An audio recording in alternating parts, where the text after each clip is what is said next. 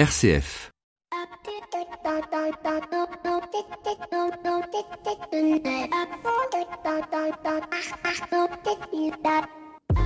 Bonjour à toutes et à toutes. La semaine dernière, l'Europe entière s'est déplacée pour aller élire celles et ceux qui vont nous représenter à l'Assemblée européenne pour les cinq prochaines années.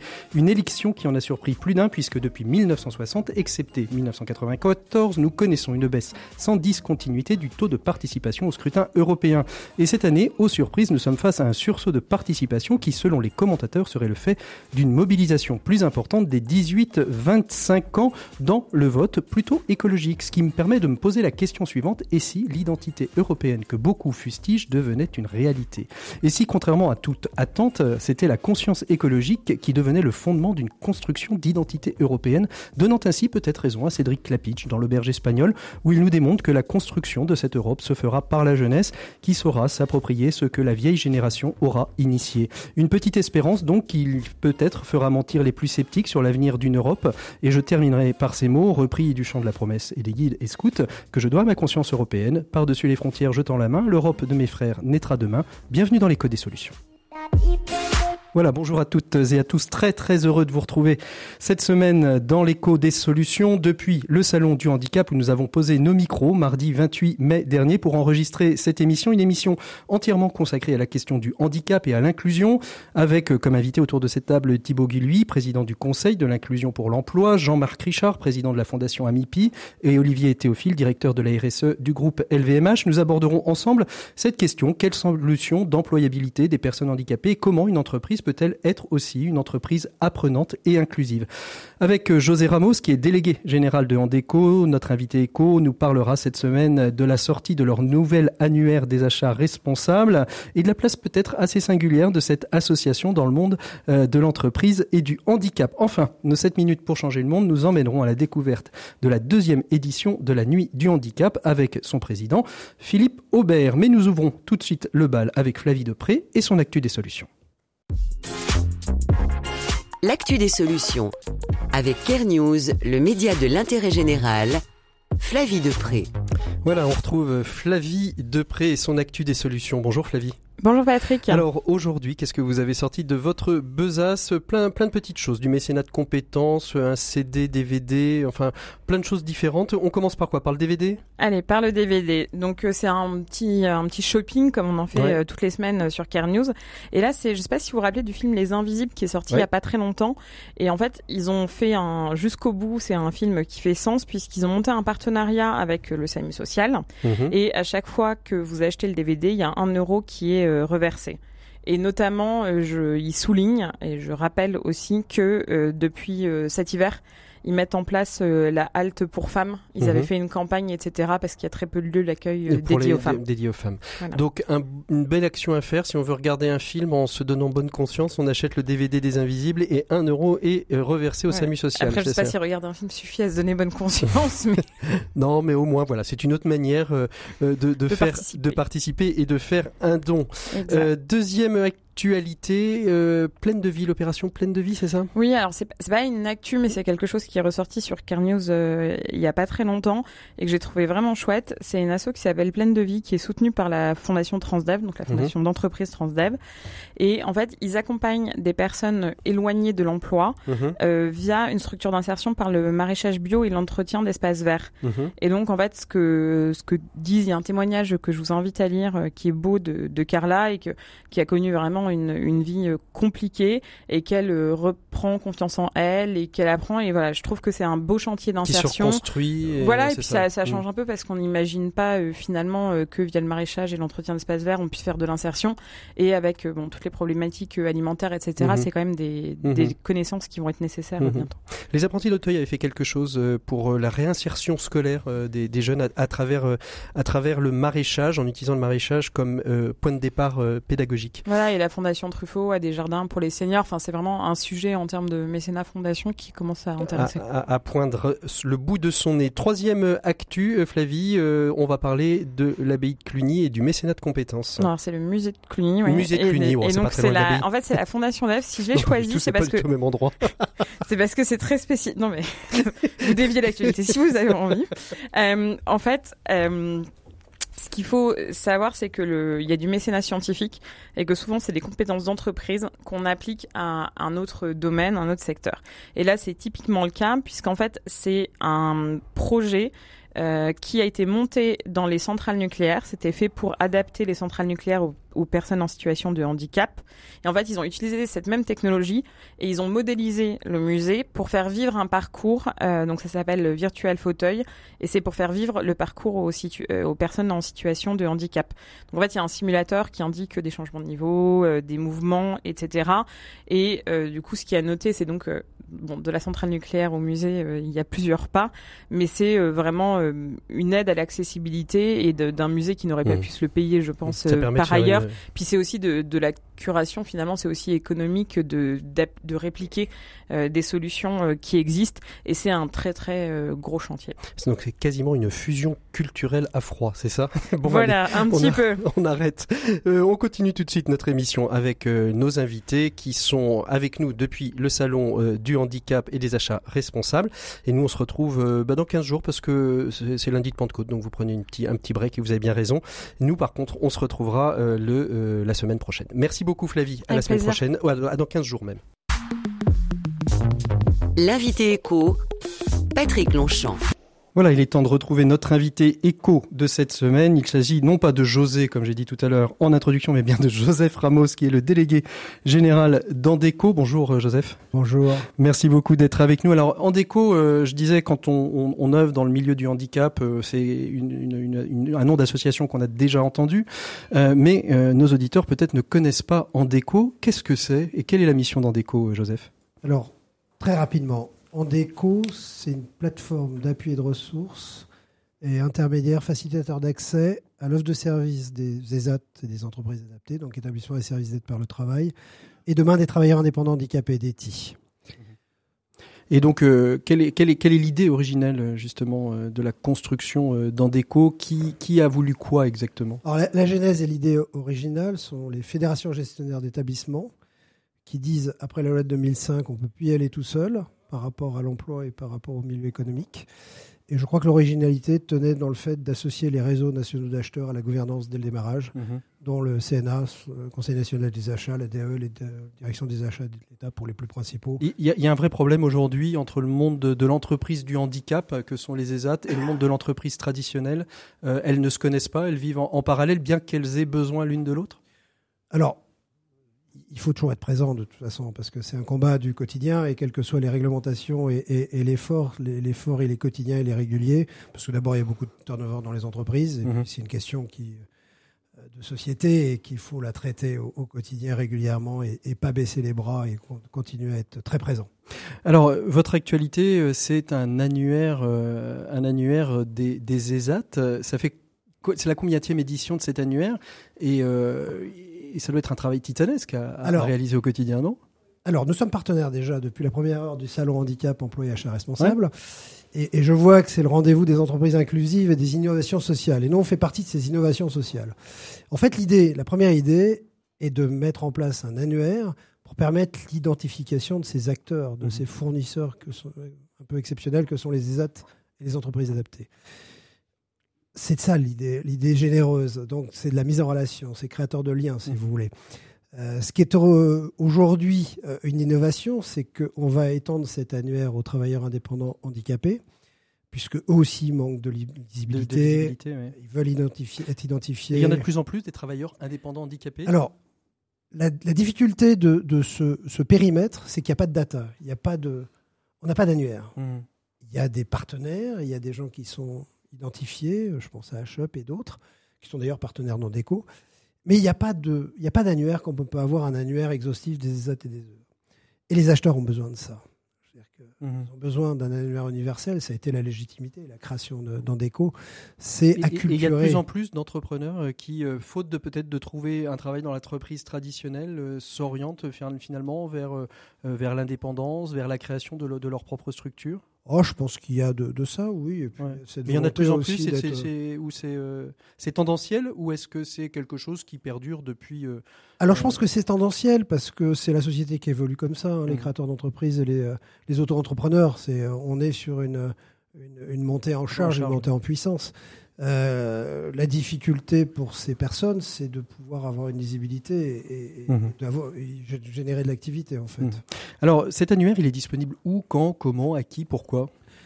Cet annuaire, on l'a présenté aujourd'hui au salon. Il va être publié et euh, il pourra être partagé dès le mois de juin, puisqu'on va le publier fin juin. Mhm. Il peut être partagé par tout le monde, employeurs publics, employeurs privés, grandes entreprises, ETI, PME, TPE. Et la particularité, c'est qu'il est une partie est publique. Mhm. Donc on est là sur de l'intérêt général. Public, c'est-à-dire qu'on peut le trouver sur votre site internet, par exemple? Absolument. Les gens y vont et très régulièrement et ne sont pas forcément adhérents de l'association Andeco.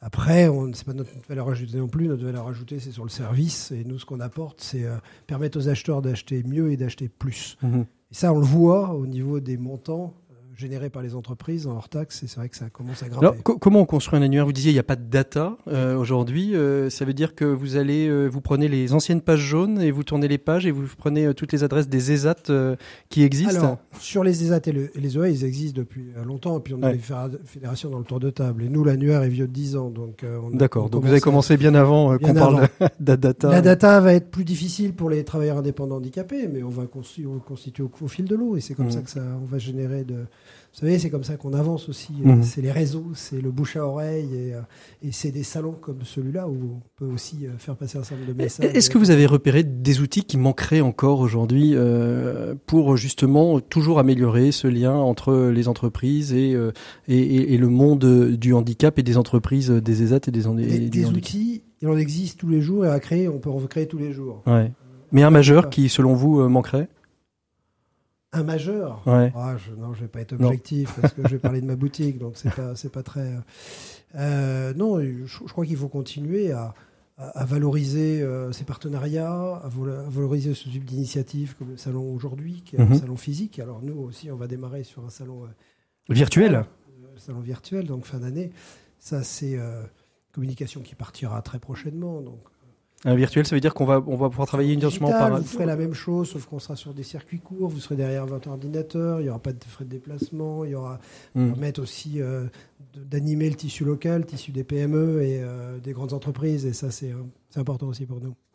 Merci beaucoup Joseph Ramos d'avoir été notre invité éco euh, de cette semaine. On fait une micro-pause, on se retrouve tout de suite avec euh, tous nos invités pour justement parler d'employabilité, euh, de d'entreprises apprenantes, d'inclusion dans le monde de l'entreprise. L'écho des solutions. Patrick Longchamp. Voilà, on est autour de la table avec euh, tous les, invités qui ont bien voulu nous rejoindre. Alors je vais vous demander de bien vouloir vous rapprocher des micros sans trop les traîner. Voilà, hop, un petit coin-coin. Voilà, tout le monde est bien installé, c'est le principal. Alors, on va parler justement avec vous euh, de vous trois, euh, et je vous représente d'abord euh, autour de la table. Il y a donc Thibaut Guilhuy. Bonjour Thibaut. Bonjour. Alors, vous êtes un habitué de, l'émission, presque. J'ai presque envie de dire un, pensionnaire, non pas encore totalement, mais vous êtes surtout président du Conseil pour les, conseils pour l'emploi et l'inclusion. C'est ça? Je, je l'ai bien dit dans le bon sens, Thibaut? Non, mais euh, j'aime bien l'originalité. Euh, le principe est le même, c'est qu'il faut inclure les gens dans l'emploi. L'inclusion dans l'emploi. L'inclusion dans l'emploi, exactement. Euh, à, à, vos côtés, donc Olivier Théophile. Bonjour, Olivier. Vous êtes directeur de la RSE du groupe LVMH. Avec vous, on verra un petit peu justement comment un gros groupe peut, enfin peut, comment un gros groupe organise sa stratégie RSE et comment justement, à, l'aune de ces questions d'actualité, hein, qui est de l'inclusion du handicap à l'intérieur de, de, ces filiales, ben, il est possible de travailler de concert avec euh, finalement plusieurs euh, entreprises, plusieurs identités de marque. Et puis euh, à côté de vous, Jean-Marc Richard, que vous avez déjà aussi entendu dans l'écho des solutions, président de la fondation Amipi. Avec vous, Jean-Marc, on verra justement comment le travail peut guérir, comment l'entreprise peut être apprenante. C'est un petit peu toute l'histoire et tout l'ADN de, de la fondation à Amipi. Euh, bonjour Jean-Marc. Bonjour à tous. Alors, je vais commencer euh, par, par, une question. J'ai en, feuilletant justement euh, la, la, BD qui était sur le site d'Andeco, qui retraçait un petit peu l'actualité 2018. il y a une photo de vous, Thibaut Guilhuy, où il y a une bulle et qui dit il n'y a pas il n'y a pas d'inemployabilité des personnes. Pourquoi il n'y a pas d'inemployabilité? Il y a tout le monde pour vous peut travailler quel qu'il soit, quel que soit euh, euh, son handicap, euh, quelle que soit sa personnalité, quel que soit son état de santé? Il n'y a pas d'employabilité, c'est-à-dire, oui, effectivement, fondamentalement, je pense qu'il n'y a personne qui n'a euh, pas d'emploi, c'est au sens de pas d'utilité sociale, d'utilité à, à contribuer à, à l'échange social, économique, euh, et puis et puis à la vie en société. Euh, et donc c'est donc à la société de s'organiser et à nous-mêmes à l'intérieur de la société de nous organiser pour pouvoir accueillir l'ensemble des euh, possibilités de les euh, de les mettre enfin de- de- les, les possibilités les possibilités des personnes. Je pense je pense qu'aujourd'hui le handicap euh, derrière le handicap en fait c'est la fragilité, c'est des fragilités. Finalement c'est quand même quelque chose qui est consubstantiel à la nature humaine. Nous sommes tous fragiles et puis en plus de ça c'est des choses qui peuvent évoluer euh, dans la dans la vie des uns et des autres. Et donc il nous appartient à tous et pas seulement à ceux qui sont touchés par la question du handicap, de se poser la question de comment on peut bâtir une société inclusive, une société qui euh, utilise vraiment et permet à chacun de- d'explorer son potentiel, ses capacités. alors justement, quelle est, quelle est justement la place euh, du, du, du conseil que, que vous présidez dans cette euh, politique d'inclusivité euh, pour l'emploi? Eh ben, euh, d'abord, c'est d'être inclusif. C'est c'est la conviction. donc, c'est un, conseil qui est rattaché au gouvernement et puis à Muriel Pénicaud, qui est une forme d'action tank, hein, pour faire simple. Il a pour vocation de, de, de, de réfléchir à comment bâtir cette société plus inclusive. Tant en, en réfléchissant aux, disposi- aux dispositifs qui vont permettre aux personnes qui à un moment donné sont confrontées à une difficulté à pouvoir remettre le pied à l'étrier, euh, Mhm. mais c'est aussi euh, d'amener les entreprises et de créer un écosystème favorable au fait que les entreprises soient elles-mêmes inclusives, sachent mieux accueillir la fragilité. Et donc euh, cette action tank-là suppose en fait qu'on apprenne à travailler ensemble. Aujourd'hui, euh, on a souvent abordé les questions sociales un petit peu en silo. On sépare le social de l'économique, on sépare le handicap euh, du, euh, du chômage de longue durée, alors que finalement, euh, c'est des questions euh, euh, qui sont, qui sont globales, qui sont... des questions qui sont globales et puis ouais. qui touchent euh, la même chose. Je pense que peut-être Olivier Théophile de LVMH aura l'occasion d'en parler, mais dans une entreprise, c'est un corps social qui suppose euh, énormément de compétences, énormément d'histoires, des anciens, des nouveaux, euh, des gens avec tout un tas de euh, tout un tas de capacités. Et puis ces personnes-là, en plus de ça, on les recrute à un moment de leur vie, euh, et puis dans le temps, elles peuvent avoir des difficultés ou de temps en temps des coups de booster. Et il faut savoir finalement faire euh, commun ensemble Avec tout ça. avec tout ça. Jean-Marc Richard, vous, euh, finalement, c'était dans l'ADN même de la création de la Fondation Amipi que de considérer qu'il n'y a pas de personnes en situation d'inemployabilité. Oui. Et juste pour euh, nos auditeurs, je crois que c'est important de rappeler que c'est sur le travail manuel, essentiellement que les choses se sont développées par Maurice Vande, qui avait un fils qui était trisomique, Bernard, et qu'en conséquence euh, de quoi, lui-même a découvert que cet enfant apprenait beaucoup, à condition de lui donner des apprentissages euh, différents. Et une fois qu'un apprentissage était maîtrisé, il fallait passer à autre chose. Et de fil en aiguille, il s'est rendu compte que par des systèmes, et j'aime bien ce que vient de dire Thibault, de rejet, c'est-à-dire on a siloté beaucoup trop la société, et bien finalement on, on classait les gens, on leur mettait un marqueur qui faisait qu'ils se trouvaient à, à l'extérieur des entreprises, premièrement, et que du coup ces gens euh, qui avaient besoin du travail manuel, avec la mondialisation telle qu'elle a été opérée en France, hein, ça s'est pas fait ailleurs euh, de la même façon, tous les emplois, il y a à peu près un million d'emplois industriels qui ont quitté le, territoire. Et moi-même, je suis retrouvé administrateur à 42 ans dans la situation où euh, il fallait que je me diversifie, sachant qu'il n'y avait pas d'autres activités que le câblage qui paraissaient euh, pérennes. Et en fait, c'est en en discutant avec des grands industriels, Peugeot, Renault, Forestia, PO, qu'on a réussi à trouver une solution très très importante qui a permis de créer euh, euh, en fait 480 vrais emplois euh, et surtout euh, également de mener à bien tous les plans d'apprentissage et les, et, les, et les programmes aussi d'inclusion dans les autres sociétés. Parce que ce qui était important, et c'est pour ça qu'on a fait des petites usines de 100 personnes, c'est qu'on est là pour traiter des problèmes de citoyenneté, des problèmes Mmh. de, de personnes, de population. Euh, on n'est pas là pour euh, imaginer euh, des grandes industries concurrentielles. voyez, on est là, et, et si le travail tel qu'il est conçu par des scientifiques permet de se développer, il faut surtout l'utiliser. Olivier euh, Théophile, euh, dans le groupe LVMH, alors euh, vous avez une stratégie RSE qui est, qui est très vaste. Euh, Thibault parlait de, de, la personne handicapée. Autant on travaille sur la, on peut travailler sur la manière de d'aller de, former vos acheteurs à aller vers vers les ESAT et pour faire le, lien avec ce que disait Joseph Ramos tout à l'heure. Autant intégrer dans, dans un groupe, dans une filiale, une personne avec un handicap est-ce que c'est, est-ce qu'il y a quelque chose de la dimension encore qui fait peur aux, structures d'intégrer les personnes porteuses de handicap? Euh, Et comment on accompagne ça? Mettez-vous bien en face du micro. Je, ne sais pas si ça fait peur d'intégrer euh, une personne euh, en situation de handicap, parce que, nous, ce qu'on intègre, c'est des talents. et le talent, ce qui compte, c'est qu'il soit identifié avec le plus d'objectivité possible, que la personne soit valide ou en situation de handicap. Donc, ce, qui peut parfois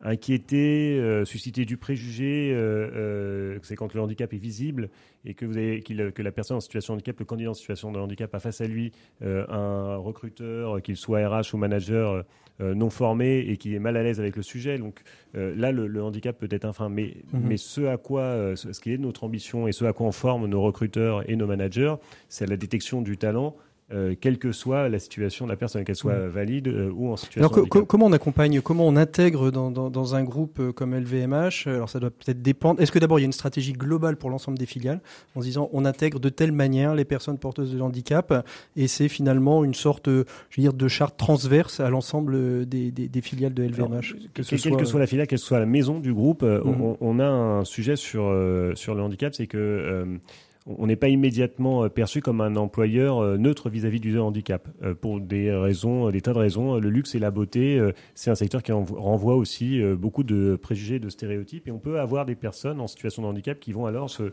s'auto-censurer, ne pas oser postuler un emploi dans le groupe LVMH. Donc nous, l'action que l'on va, mener, et ça c'est vrai, quelles que soient les maisons du groupe, on est dans parce que c'est parce que c'est le luxe, on ne va pas s'autoriser. Parce que c'est le luxe et la beauté que dans la société on a du mal encore à, à, lier luxe, beauté et handicap. Et c'est euh, là-dessus que l'on travaille énormément avec nos équipes. On, y travaille en France, on n'y travaille pas seulement en France, on y travaille dans toutes nos implantations et on veut montrer que euh, luxe, euh, luxe beauté et handicap sont des choses qui se conjuguent, qui se conjuguent parfaitement. Mmh. Pour ça, ça veut dire que on a un travail de communication, de sensibilisation à la fois de nos équipes à faire qui est, qui est, important. Qui est important, mais pas seulement aussi des candidats et des salariés chez nous qui peuvent être en situation de handicap et qui vont avoir qui peuvent craindre de le, de le révéler. Mmh. C'est peut-être ça finalement le plus, le plus compliqué, c'est peut-être plus d'aller euh, dire aux, aux, personnes en situation de handicap, euh, osez postuler chez nous, vous serez, euh, vous, vos talents seront reconnus, vous serez accueillis, et s'il y a vraiment quelque chose qui correspond à, à, vous, à votre métier, à vos talents, il y aura une place pour vous Oui, alors de, toute façon, le plus dur c'est de combattre les stéréotypes et les préjugés. les stéréotypes et les préjugés, tout le monde en porte, et, et, donc il faut qu'on travaille, comme je vous le disais, avec tous les acteurs de la chaîne du processus de recrutement euh, c'est à la fois le RH, le manager, mais c'est aussi le, candidat. Jean-Marc Richard, je, vous ai vu vous rapprocher du micro, donc ça veut dire que vous aviez quelque chose à nous dire. Rebondir sur ce que M. Théophile vient de dire, c'est qu'en fait, et en plus, nous, euh, ça nous est facile de le dire, puisqu'on a inclus euh, un de nos salariés dans une de vos filiales qui se trouve à Orléans. Hein. Et, et, en fait, ça s'est très bien passé. Pourquoi? Parce que nous savons très bien, les gens qui sont chez nous ont des CDI ils gagnent à peu près 120% du SMIC. Pourquoi voulez-vous qu'ils partent Et ils vont partir, et c'est ça où le livre du professeur Ougourlian, qui est neuropsychiatre, euh, qui a travaillé... Le travail qui guérit. Hein. Le travail qui guérit, qui a travaillé sur les métis, c'est très important, c'est qu'il faut absolument que les personnes qui sont euh, porteuses d'un handicap se libèrent euh, d'énormément de préjugés sur eux-mêmes parce que bien souvent, ils ont été assommés par la vie, ils ont été assommés par le système scolaire, ils ont été assommés par tous les commentaires qu'ils ont entendus. Et, et c'est pas simplement, vous voyez, des paroles euh, généreuses, c'est des faits. Et donc c'est pour ça qu'il faut modéliser quand même des apprentissages qui vont permettre à ces gens de, de réapprendre la confiance en soi, l'estime de soi, euh, le droit à l'erreur, par exemple, qui est mmh. quelque chose d'extrêmement important euh, pour que les gens puissent se lancer. Et petit à petit, eux-mêmes se disent bon, bah, je suis ouvrier aujourd'hui, euh, j'ai beaucoup appris des certaines choses, mais en fait, j'ai envie de faire autre chose, j'ai un autre désir. Et c'est là où on les met en stage on les met après. C'est là où on peut parler d'entreprise apprenante, comme vous dites. Exactement. Et, puis surtout inclusive, mhm. apprenante et inclusive, parce que les deux vont de pair. Et alors le grand miracle qui est derrière, c'est quand vous voyez les résultats. Après, vous regardez ce que ça représente au niveau de la dépense publique, parce qu'il faut quand même aussi se dire une chose très importante, c'est qu'une société se développe si elle a un social responsable. Et c'est là où nos amis euh, syndicalistes, qu'ils soient de l'UMM, puisqu'on est dans la métallurgie, ou qu'ils mhm. soient de la CFDT et FO Métallurgie également, ce sont CFTC, tous les grands syndicats euh, sont très présents chez nous parce que c'est important qu'on comprenne qu'on peut porter les problèmes d'une autre façon plutôt que de dire bon bah la variable c'est c'est trop cher, on balance ça dans des pays à bas coût, et résultat, ce sont les personnes avec handicap qui ont besoin de ce travail manuel qui sont coincées. C'est ça qui est très important aujourd'hui mmh. à exprimer. Thibault pour, pour, rebondir sur ces deux témoignages, je pense qu'en fait la réponse elle est un petit peu dans dans les deux. Bah, dans les deux, c'est qu'en fait euh, quand même, faut pas se voiler la face. Euh, inclure parfois des personnes en situation de handicap, c'est pas forcément non plus toujours facile. Pourquoi? Parce que euh, il y a beaucoup de personnes en situation de handicap qui n'ont pas eu la chance de pouvoir développer des qualifications. Pourquoi? Parce qu'il y a beaucoup de personnes en situation de handicap qui, compte tenu de leur situation, se sont retrouvées longtemps à l'écart du marché du travail. Et donc, il y a besoin d'un SAS, il y a besoin d'un tremplin, il y a besoin de capacités, au-delà du travail, aussi à organiser cet, euh, accompagnement social et professionnel. Mhm. Et c'est tout le sens de la réforme euh, que, nous avons portée avec euh, Muel Pénicaud et puis Sophie Cluzel c'est de dire d'abord une grande diversité de handicaps, donc il n'y a pas une réponse. On est, euh, enfin, j'allais dire. Il y a une réponse pour chacun. C'est presque, c'est pas du cas par cas. de la haute couture. C'est ce que j'allais dire, de la haute couture. Pour honorer mon voisin de droite. euh, et, et, et, en fait, euh, il n'y a pas d'un côté les associations de handicap et les entreprises, mais c'est de construire ces solutions-là et les entreprises adaptées. Quand on veut développer des parcours au sein des entreprises adaptées, c'est pour que une personne en situation de handicap puisse être, s'y sentir accueilli, s'y sentir protégé, avoir la possibilité de pouvoir réfléchir à son destin, à son projet professionnel, à son avenir. Et puis, quand elle se sent prête, et eh ben là, l'entreprise peut lui tenir la main, peut commencer à l'intégrer, et c'est là où il faut euh, qu'on maille un petit peu et qu'on on lâche pas la, euh, comment dire, la, la, main trop vite, et puis qu'on la tienne entre l'entreprise et l'entreprise adaptée suffisamment longtemps pour que la personne se sente sécurisée et qu'à la fin, elle s'émancipe, qu'elle retrouve son autonomie, sa dignité par le travail. Mmh. Si on fait ça, c'est un changement de posture des acteurs du handicap, et c'est aussi un appel euh, aux entreprises de s'engager à nos côtés. Pourquoi? Parce qu'en fait, la question du handicap, encore une fois, c'est pas la question que des personnes qui sont touchées par le handicap, c'est toute la société qui avance quand on fait avancer le dernier de cordée. Mmh. Olivier, Olivier euh, Jean-Marc Richard, je voulais y réagir. Ce que, je veux dire, c'est que quand, on regarde, j'ai beaucoup travaillé moi sur l'Allemagne et en particulier sur le groupe Volkswagen. Hein. Euh, on a eu énormément d'échanges, surtout quand il y a eu la grande crise de la mondialisation, où quelque part ils n'ont pas fait de l'humain la variable d'ajustement comme ça a été ça peut être fait par inconscience. Par d'autres euh, groupes hein. euh, Oui, on l'a vu en France. Euh, ce, qui est, ce, qui est, très important, en fait, c'est la notion de travail. Si on l'utilise sur le plan scientifique, je veux dire, tout le monde s'y retrouvera, parce qu'à la fin, on voit bien, il se trouve qu'on est aussi administrateur de territoire zéro chômeur longue durée. Une personne qui ne travaille pas, D'abord, son cerveau ne fonctionne plus puisqu'elle reste chez elle. Elle tombe malade. Ça coûte 25 000 euros à la société. Donc, il y a bien sûr quelqu'un qui va le payer. Et s'il n'y a pas de levée d'impôts suffisante, ça va être bien sûr les jeunes générations qui auront à le porter. La deuxième chose euh, qui, est, extrêmement importante, c'est que ça peut donner aussi des lieux à des fondamentalistes. Le fait que les gens n'aient pas de travail. Donc, allons chercher qu'est-ce que le handicap, pas le handicap. Moi, je ne sais pas trop. Je pense que Thibault le disait, c'est la fragilité globale d'une société qui, se jauge à sa capacité d'inclure. Hein. Et je crois que si tout le monde a la bonne information, vous verrez que, et un directeur des ressources humaines me, posait une question, dit, dans le fond, ce matin, hein, dans le fond, euh, moi je vois qu'on robotise hein, euh, beaucoup de choses, et je me demande quand même pourquoi on y va autant. Est-ce qu'on ne pourrait pas justement avoir dans chaque entreprise un peu un comité, non pas éthique, mais un comité de réflexion pour se dire, dans le fond, il y a des réformes à faire, mais il faut éviter de ne pas organiser le travail de façon à éviter d'avoir beaucoup de gens qui sont. Euh, sur le carreau. Olivier Théophile, comment, comment justement on accompagne euh, dans, dans, un groupe comme LVMH euh, les managers à ces questions-là Parce que c'est bien de l'écrire, c'est bien que ce soit dans, dans la, la, stratégie RSE, mais comment on accompagne les managers? Vous avez des sessions de formation, vous les accompagnez quand eux-mêmes doivent intégrer une personne en situation de handicap dans leurs équipes. On leur donne des, des, des process, des, des éléments pour bien accompagner, pour qu'elle soit vraiment intégrée et inclue dans la vie de l'équipe et pas simplement, allez, je vais être un petit peu dur, c'est notre notre quota, euh, notre quota accessibilité, inclusion euh, qu'on a et euh, on l'accueille comme ça. L'inclusion, c'est c'est clé. construire des organisations inclusives, c'est la condition pour permettre à chacun d'exprimer son, son talent. Et, et, et, et, nous, on lutte contre l'essentialisation qui consisterait à dire on va gérer les ressources humaines et les personnes en situation de handicap. Euh, donc euh, ce qu'on veut, c'est qu'on ait des managers qui gèrent des équipes euh, qui sont constituées de talents qui sont tous, tous différents, dont certains peuvent être en situation de handicap. par ailleurs, un autre élément, c'est que le handicap, handicapé, on peut le devenir aussi. Donc on, on, a des collaborateurs qui deviennent en situation de handicap et, et la question du management est d'autant plus clé là alors. alors comment on fait avec les managers? Eh bien, il faut passer beaucoup de temps à, à les accompagner, euh, sur euh, le risque que font porter les stéréotypes et les préjugés euh, qu'on a tous dans la gestion de leurs équipes. mais vous savez, nous, on a la chance d'avoir des managers qui sont très attentifs à l'humain, aux personnes. on est dans un métier dans lequel justement on a des collaborateurs qui sont très attendus sur leur contribution personnelle, leur implication dans, dans le travail, quels que soient nos métiers. Euh, donc, on a des managers qui sont très attentifs à l'humain et, ces managers-là, euh, eh bien, il faut qu'ils soient attentifs à toutes les facettes de, de, de, de, la, de la personne. Donc, comment on fait, on, les expose, comment on, les expose le plus possible euh, au, handicap, à l'altérité, pour que ça devienne quelque chose qui soit dans une seconde nature finalement, presque, soit dans leur quotidien. Quand on a le, enfin, l'idée initiale du salon handicap, c'est que nous, quand on est à la RSE ou dans une mission handicap, on a la chance de pouvoir aller dans les entreprises adaptées, dans les ESAT, voire dans des entreprises d'insertion. Euh, et euh, on rencontre euh, à la fois les équipes qui y sont, les travailleurs.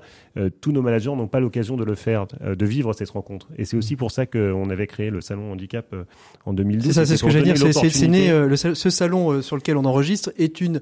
En fait, au départ, c'est un travail interne à la direction du groupe LVMH, de la direction de la RSE, pour justement faire se rencontrer les acheteurs et, et, les ESAT. Et puis après, vous vous êtes dit, on peut peut-être l'offrir à un plus grand nombre. On peut le faire plus grand, on peut le faire euh, pour euh, un, nombre de personnes plus importantes. Ça a bien marché chez nous, il n'y a pas de raison que ça ne marche pas avec d'autres. Et, très vite, euh, la Société Générale EY, sous la bannière des échos, on construit ce salon. permis d'avancer. Mais, mais vraiment, ce qu'il faut, c'est ce que permet ce salon, c'est créer de la rencontre. Et de, mm. de la rencontre naît l'opportunité. Thibaut Guilly. Ah, euh, j'étais avec euh, une de vos euh, collègues d'ailleurs d'LVMH qui me, qui me témoignait que dans les ressources humaines, finalement, quand ils ont des nouveaux managers, elle, a pris pour habitude de les emmener dans les entreprises adaptées. De dire, ben voilà, voilà, voilà observez-les, voyez comment ça fonctionne. Ils managent par l'humain et vous avez beaucoup à apprendre de ces entreprises adaptées.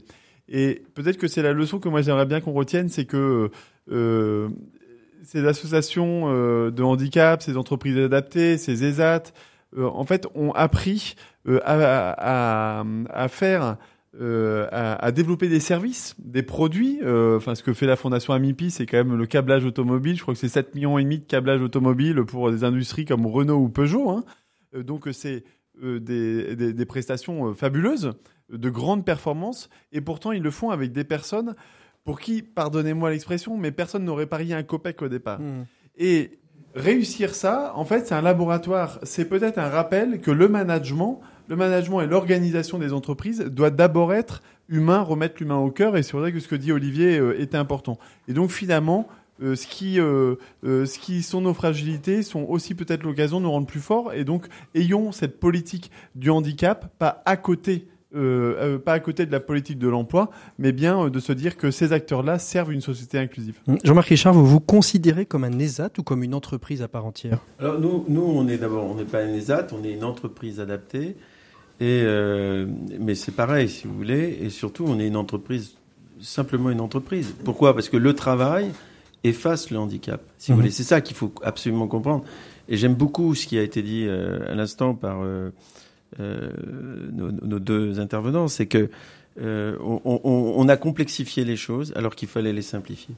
Euh, Thibault, vous disiez à l'instant, il y a les entreprises adaptées, mais est-ce que finalement, c'est peut-être plutôt vous, Olivier, peut-être qui pourrait répondre, ou peut-être la stratégie du groupe, j'en sais rien, mais plutôt de se dire, est-ce qu'il n'y a pas aussi les entreprises qui doivent s'adapter? On l'a vu en, région, en région nantaise, vous avez une entreprise comme le, le groupe Armor qui a décidé de créer une chaîne euh, sur laquelle des personnes en, état de handicap et les personnes valides euh, puissent travailler ensemble, aller à la pause déjeuner ensemble et ne pas euh, aller recourir à l'ESAT qui est à 20 km où finalement, quelque part, il y a une forme non plus d'inclusion dans l'entreprise, même si elles travaillent, elles sont incluses dans le travail, mais elles ne travaillent pas dans l'entreprise, elles sont exclues du travail. Est-ce que c'est pas aux entreprises de s'adapter pour justement permettre cette bi-employabilité? En, Jean-Marc. En Allemagne, en fait, si vous voulez, la question que les gens posent, c'est parce qu'il y a une culture de, l'apprentissage phénoménale. Mhm. euh, qui a rien à voir. euh, Que nous, nous n'avons pas en France Non, non, parce que si vous voulez, c'est pas juste laisser deux personnes ensemble pour faire de l'apprentissage avec un maître un élève, parce que on sait que ça va être tout de suite le poison de la rivalité. Hein, L'un va être l'obstacle de l'autre. Donc il y a, y a vraiment une culture du- de l'apprentissage. À partir du moment où vous avez la culture de l'apprentissage, tous les gens qui peuvent, et ce que disait euh, Thibault est très juste, euh, tous les gens qui peuvent travailler doivent pouvoir avoir un travail par des apprentissages adaptés, et bien sûr par le travail qu'il va euh, lui-même avoir envie de faire. Ce que je veux dire aussi, ce qui est très important dans cette globalité, c'est que nous, on est dans des familles où on a été touché par le handicap. Il y a ceux qui peuvent travailler et ceux qui ne peuvent pas travailler. Mhm. Ce que tout le monde a le droit, c'est au bonheur. D'accord? Ça, c'est extrêmement important. On peut se développer par ses sens. Euh, il se trouve que j'ai un neveu trisomique, sourd, autiste, etc. Euh, il, il a le droit d'être heureux aussi. Et donc, ça veut dire qu'il faut aussi que l'argent public qui va servir euh, quelque part va aussi de- pouvoir aider beaucoup plus ceux qui ont justement ces, ces impossibilités ponctuelles ou, ou- ou structurelles de travailler, de façon à pouvoir euh, être vraiment aidés. Et ça, ça passe parce que la société va remettre le travail au, au- au cœur de sa stratégie. Mhm. Ça, j'y crois beaucoup, et c'est pour ça que je suis aux côtés de, de Thibault et de- aussi du- du, du président de aujourd'hui. C'est parce que je pense qu'on peut, à, à notre petite échelle, apporter une contribution qui montre que c'est possible. Parce que nos usines, une fois de plus, devaient fermer. hein. Mhm. Vous vous en souvenez hein. Olivier, justement, euh, cette entreprise qui doit s'adapter chez LVMH, c'est, une réflexion que, que vous avez. Euh, je vous pose la question tout en ayant vu qu'il y a des entreprises, justement, qui accueillent euh, des personnes en situation de handicap euh, dans la région de Chartres, hein, c'est ça, je crois, à peu près? Euh, Dans la région de Champagne. On, est, Champagne, on a une ah, entreprise adaptée dans le groupe, mais j'ai j'ai envie de dire que euh, l'adaptation, c'est le lot quotidien de l'entreprise. Ouais. Euh, elle a à s'adapter sans cesse à la concurrence, elle a à s'adapter aux nouvelles conditions de marché, elle a à s'adapter à, à des tas de choses. Mais en revanche, il y a une chose qu'elle doit faire aussi en continu, sur laquelle elle doit se réinterroger tout le temps, c'est les conditions de l'équité. À quelles conditions euh, elle produit un système, euh, une organisation qui soit équitable et qui permette à chacun d'être égal devant la situation de travail. C'est ça son, le- la question qu'elle doit se poser sans cesse, et c'est à ça que servent aussi les, les, les, les ressources humaines dans une, dans une entreprise. Quand euh, chaque fonction est, est tirée par la performance, la, la fonction ressources humaines, elle est aussi pour, là pour rappeler que euh, l'entreprise, c'est peut-être une des dernières grandes aventures humaines. L'entreprise, c'est peut-être le dernier lieu où on se retrouve tous, euh, bien qu'on ait des convictions différentes, des situations de santé, des handicaps, des, de la validité. On peut tout imaginer. C'est là où on retrouve euh, des profils qui sont très différents et qui en même temps construisent quelque chose qui, est, quelque chose qui les transcende. Tout à l'heure, je parlais de, de, quotas, je parlais de stratégie RSE. C'est quelque chose qui aujourd'hui est vraiment au cœur des, des, entreprises. Comment on mesure cet impact Comment est-ce qu'on sait que la stratégie qui est mise en place, elle est bien mise en place et dans un groupe comme LVMH, avec plusieurs marques, plusieurs identités différentes, comment on s'assure de, sa- de son bon déploiement et de sa pertinence Alors on évite de parler de quotas d'abord parce que dans, dans Non, le je le groupe, fais- euh, je le fais exprès, je le fais fait, On exprès, évite de parler de quotas, on parle d'objectifs euh, et, et, euh, et parce que le quota a tendance à C'est péjoratif, on est, on est, on est bien conscient. pas forcément péjoratif, et ça peut, ça, ça a des effets, des effets négatifs. C'est-à-dire qu'on va aller chercher ensuite des personnes, non pas pour ce qu'elles peuvent apporter, pour ce qu'elles sont, mais on va les chercher parce qu'elles seraient en situation de handicap. Et ça, c'est pas respectueux de la dignité de la personne. Non, on va aller les chercher, ça- on va aller les chercher parce qu'elles Vous appelez les talents, parce qu'il y a une performance à quelque pour- chose dans l'entreprise et à la construction de, de l'objet, de l'objet commun. Donc, euh, on, on se bat contre ça. Et comment on mesure ben, J'ai envie de dire, c'est très difficile. Euh, comme- Mesurer euh, la réussite d'une organisation inclusive, c'est compliqué. Euh, Peut-être que le, le meilleur indicateur, c'est quand vous avez une personne qui, au cours de sa vie, est touchée par le handicap. Est-ce qu'elle a une facilité ou pas à le révéler sur son lieu de travail et quel impact ça va avoir sur sa carrière? Si c'est neutre, et si ça lui permet de déclencher les adaptations au poste dont elle a besoin, alors euh, ça veut dire que l'organisation fonctionne, qu'elle est inclusive. Alors Jean-Marc, euh, et puis peut-être Thibaut après. Je pense qu'il y a des aspects qu'on peut mesurer euh, euh, quantitativement, puis il y a des aspects qu'on ne peut pas mesurer quantitativement. Et je pense que c'est là où le professeur Gourian, quand il est vu- venu visiter nos usines, hein, je, je rappelle, c'est un neuropsychiatre qui a travaillé avec René Girard sur les mimétismes. Euh, il, a découvert que ces gens qui étaient chez nous, dont il a lui-même euh, compris la maladie, nous on ne connaît pas les maladies des gens, il a vu des schizophrénies, des bipolaires, etc., etc. Il a vu bien sûr des maladies génétiques aussi. Mais ce qu'il s'est rendu compte, c'est qu'en fait ces gens se soignaient naturellement euh, parce qu'ils avaient déjà un bon médecin, ils avaient un bon médicament et surtout par le travail qui leur permettait de donner du sens à leur existence. Et la chose qui m'a enseigné, et je m'arrêterai là-dessus, mais je pense que c'est très important de le dire aux auditeurs, c'est qu'en fait, euh, quand vous mettez deux individus ensemble ou plusieurs, euh, ils deviennent des personnes quand eux-mêmes créent un interagir, une relation à l'autre, par des neurones miroirs qui fonctionnent d'une façon qui, qui, est scientifiquement prouvée depuis 95. Et, et à ce moment-là, si vous voulez, vous voyez très bien que quand vous vivez au milieu des autres, hein, et ça c'est des questions qu'on pose, c'est quoi une personne, c'est quoi l'autre, c'est quoi un handicap, est-ce que c'est quelque chose de définitif, vous voyez bien comment vous allez répondre à la question. Et si vous avez ces apprentissages sur euh, les neurosciences, hein, puisque c'est ça qui va nous apporter euh, du souffle hein, pour les années à venir, vous, vous voyez bien que par l'autre, j'existe. Et c'est mhm. ça qui est extrêmement important. Mhm. Donc des gens qui vont s'occuper des autres, et en particulier des gens qui ont des fragilités. C'est pour ça que j'adore euh, Jackson que vous allez recevoir tout à l'heure et, Philippe, parce que c'est des gens qui, quelque part, à deux, arrivent à créer quelque chose d'incroyable. Il y a leur père aussi, mais c'est des choses absolument incroyables qu'ils arrivent à faire. Et je pense qu'on est absolument dans la théorie de la nouvelle métapsychologie que propose le professeur Gourian. Et c'est pour ça que notre objectif, c'est que ce livre soit lu, lu, lu, euh, on s'est donné nous-mêmes un objectif de 30 000. Euh, et il y en a combien aujourd'hui alors 7 000. 7 000 vendus, donc il y a peut-être qu'il y a peut-être les 14 000 qui l'ont lu, puisque si je sais pas, mais s'il y a deux personnes dans chaque foyer qui le lisent, ça a été l'objet de notre rencontre avec Thibault et puis Cyril euh, Guesso, ça a été la lecture du livre. C'est, on s'est dit, dans le fond, on croit dans les apprentissages, donc dans le fond, on pense que l'homme n'est pas un simple fixiste comme le disait Maurice Vande, mais il peut être dialecticien, passer de l'idée au Faber. Alors justement, euh, Thibaut Guilly, comment vous réagissez sachant que eh, d'abord sur la mesure d'impact, est-ce qu'aujourd'hui, euh, euh, je crois que le, plan inclusion prévoit à peu près, je crois, c'est 10 000 emplois si je ne me trompe pas, ah, à, perspective ah, de 2-3 ans? Ouais, c'est même de passer de 35 000 à 75 000, enfin quasiment 40 000 à 80 000 selon les chiffres officiels.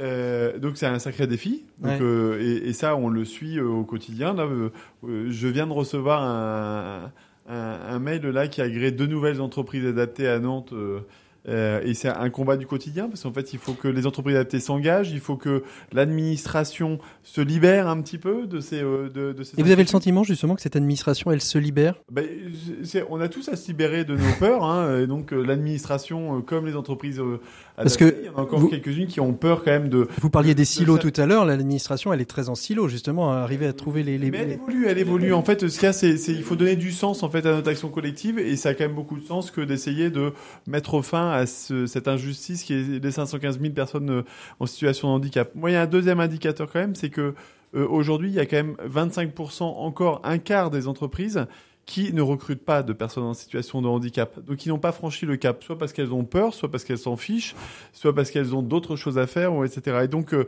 ce qui est important, c'est que euh, des exemples comme LVMH, ils sont inspirants, mais et puis c'est des grands groupes aussi qui ont euh, une capacité aussi à, à, à s'extraire de ça. L'enjeu maintenant, il est aussi d'embarquer le patron de TPE, de PME, celui qui a déjà beaucoup beaucoup de choses à faire, et de lui et de l'aider et donc c'est pour ça qu'on est en train de travailler euh, au lancement d'une école de l'inclusion, c'est-à-dire vraiment d'un outil très très opérationnel pour aider les patrons de PME avec l'aide des grands groupes. Peut-être demain LVMH viendra nous aider dans cette initiative, parce que l'objectif c'est de ringardiser euh, le chef d'entreprise qui ne prend, enfin qui ne comprend pas que l'inclusion en fait c'est un élément consubstantiel de mmh. sa responsabilité et mmh. que c'est une chance aussi pour un chef d'entreprise que de pouvoir agir sur ce sujet-là, parce que ça fait sens pour le dirigeant qu'il est, ça fait sens pour ses équipes. Olivier Théophile disait qu'il y avait pas, c'était compliqué de, de, mesurer les, les, les impacts d'une politique comme ça. Il y, a, il y a, aussi un travail qui est fait sur la, la mesure d'impact que peut avoir euh,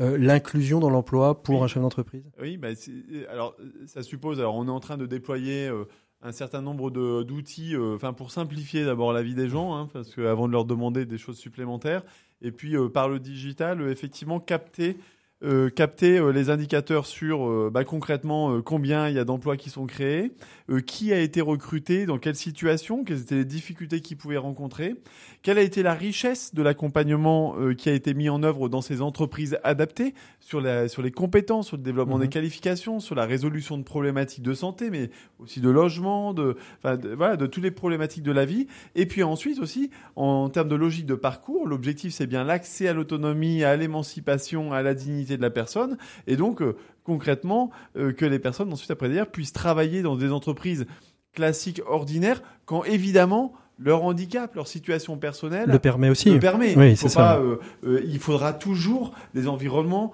un peu plus protégés parce que la vie euh, réserve pas toujours euh, les, les mêmes possibilités à tout le monde.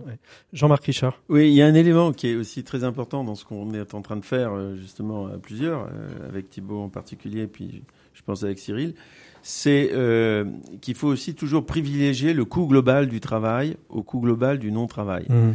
Et c'est là où, où je pense que les entreprises vont, vont réagir favorablement. C'est quand on leur explique que ça va coûter 25 000 euros quelqu'un qui ne travaille pas, mais que si nous-mêmes, on arrive à les inclure chez eux, l'addition, là, disparaît. hein. donc, et qu'on réutilise un- un- une partie de ce... C'est pour ça que vous êtes mis dans la, dynamique de territoire zéro chômeur Oui. Parce que vous trouvez une Oui, réponse parce aussi à... euh, Pour deux raisons. D'abord, parce que si on échoue, euh, j'ai aussitôt 1000 euh, chômeurs supplémentaires. J'ai une violence sociale con- considérable qui se développe. Euh, et j'ai échoué, euh, non pas moi, mais la société globalement a échoué parce que ça va coûter 20 millions d'euros. Et, et j'aurais, euh, et, et je comprends très bien, par exemple, la violence des gilets jaunes aujourd'hui. C'est des gens qui sont atteints dans leur dignité parce que on a quand même euh, supprimé un million euh, d'emplois euh, industriels. Euh, Et qu'on aurait pu, qu'on aurait pu sauver, qu'on aurait pu transformer à autre chose Bien évidemment, parce que une usine, on la ferme si le produit se vend plus. Si le produit se vend, euh, on, on va se poser de bonnes questions. Il se trouve qu'on est pris en sandwich entre l'Amérique et la Chine, vous l'avez bien compris, et, et on a perdu notre identité parce qu'on a perdu le travail. Et Louis Gallois le dit souvent, le travail fait le vivre ensemble. Mhm. Donc il faut qu'on retrouve les conditions de la compétitivité, ce qu'on appelle compétitivité responsable. Olivier Théophile, comment vous réagissez à, à- à ça, ça, résonne chez vous, directeur de la RSE d'un- grand groupe, ce qui a été dit sur euh, justement cette employabilité, cette capacité à aussi finalement à être agile dans le groupe, à, à faire presque de l'amélioration aussi continue euh, de- des, des bonnes pratiques euh, qui sont issues du, du groupe? Alors nous, on a un peu la problématique inverse parce qu'on re- on recrute beaucoup euh, dans le groupe et on recrute beaucoup euh, en France, euh, y compris euh, sur des métiers manuels.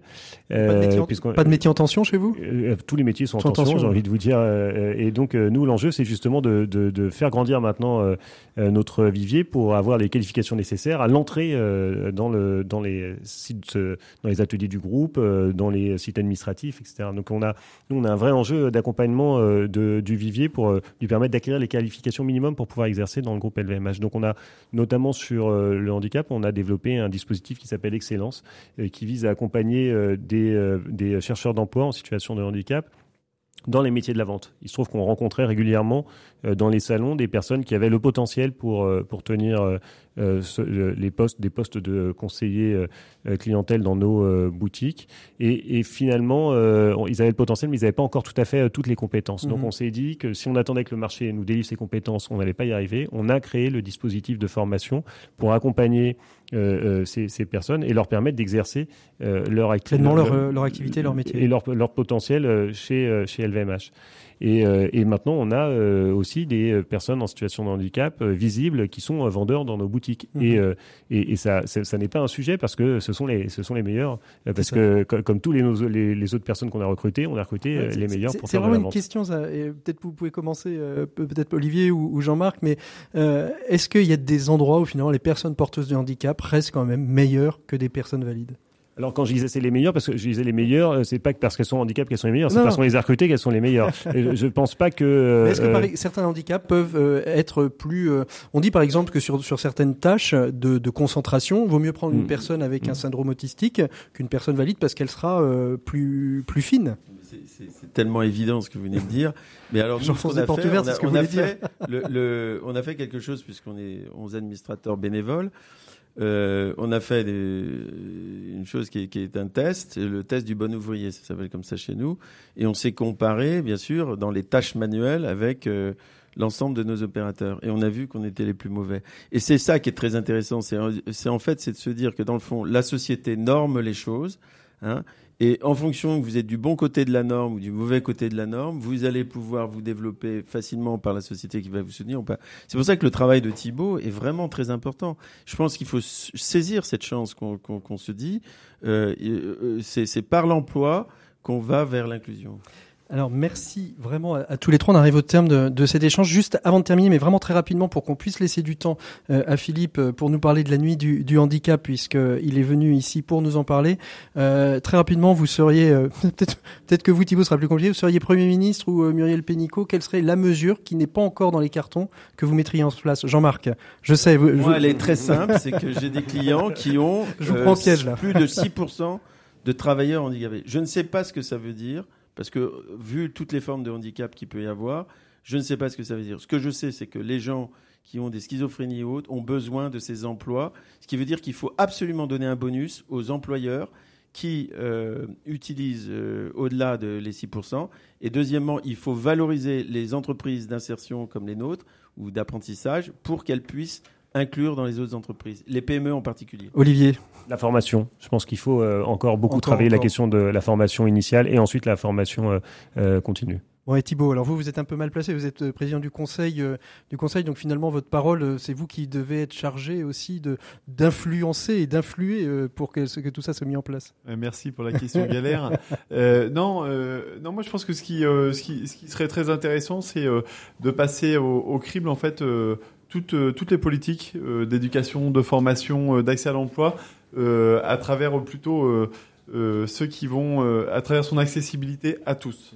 Parce qu'en fait, l'accessibilité l'accessibilité à tous, enfin à, ceux qui ont des difficultés d'accessibilité, en fait, ça sert vraiment l'ensemble de la société. Ça s'est démontré partout à chaque fois qu'il y a eu des politiques ambitieuses qui se sont montrées là-dessus. Alors allons-y à fond. Merci beaucoup à tous les trois d'avoir été nos invités de, de, de cet écho des solutions. On va, on va tout de suite continuer avec notre dernier invité. Il s'agit de Philippe Aubert. On va parler de la nuit du handicap et euh, c'est un porte-parole un peu spécial que nous avons aujourd'hui. Enfin spécial, non, normal en fait. Allez, à tout de suite. 7 minutes pour changer le monde. L'écho des solutions. Voilà, il est temps de retrouver notre euh, invité des 7 minutes pour changer le monde. On va parler de la nuit du handicap, une nuit du handicap dont euh, RCF est, d'ailleurs euh, partenaire pour cette deuxième édition. Et c'est son porte-parole, Philippe Aubert, qui va être avec nous, un porte-parole qui est en situation de handicap, qui ne peut s'exprimer et qui est venu, donc on lui a posé les questions auparavant, il les a travaillées sur son ordinateur et grâce à la vision oculaire qu'il a pu, il a pu préparer ses réponses, on va entendre, entendre ce que l'ordinateur euh, a transcrit euh, des réponses que Philippe a fait. Alors Philippe, juste très rapidement, quel, euh, quel regard vous avez sur les échanges qu'on a eus par rapport aux questions de l'inclusion dans le monde de l'entreprise? D'abord, merci beaucoup de me donner la parole, bien que je n'ai pas du pas un malheur, mais un défi individuel et collectif. Le handicap n'est pas une incapacité, mais un degré de vulnérabilité à tous les hommes.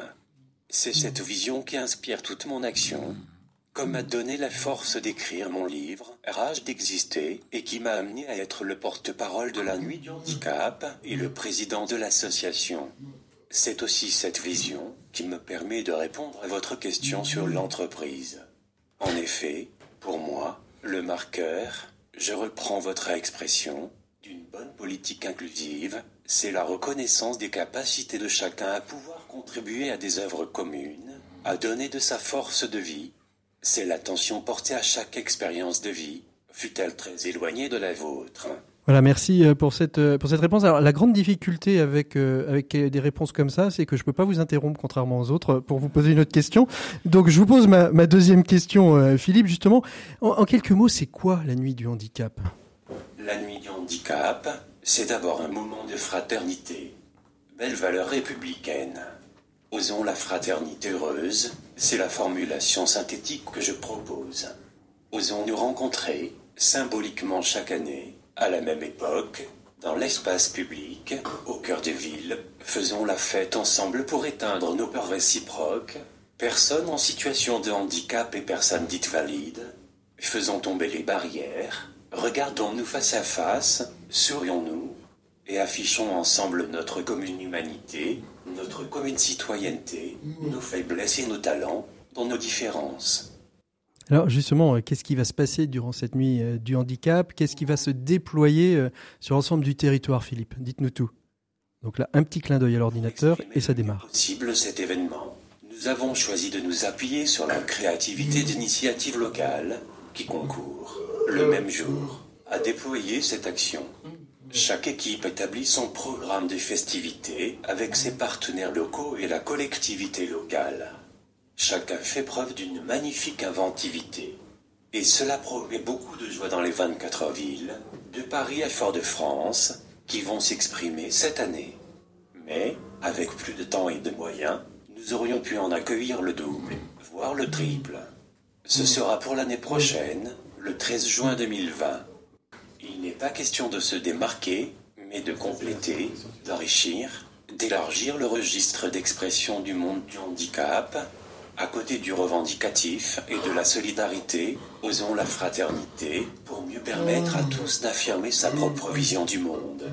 Moi je dis que j'ai besoin des autres pour bien vivre, nous chante Grand Corps Malade dans Ensemble. Merci beaucoup Philippe d'avoir d'abord d'avoir été présent, de nous parler de cette nuit du handicap. Je rappelle qu'elle va être euh, euh, réalisée dans 24 villes de France. On peut se retrouver euh, retrouver tous les noms des villes sur le site internet à la nuit la nuit du handicap.com.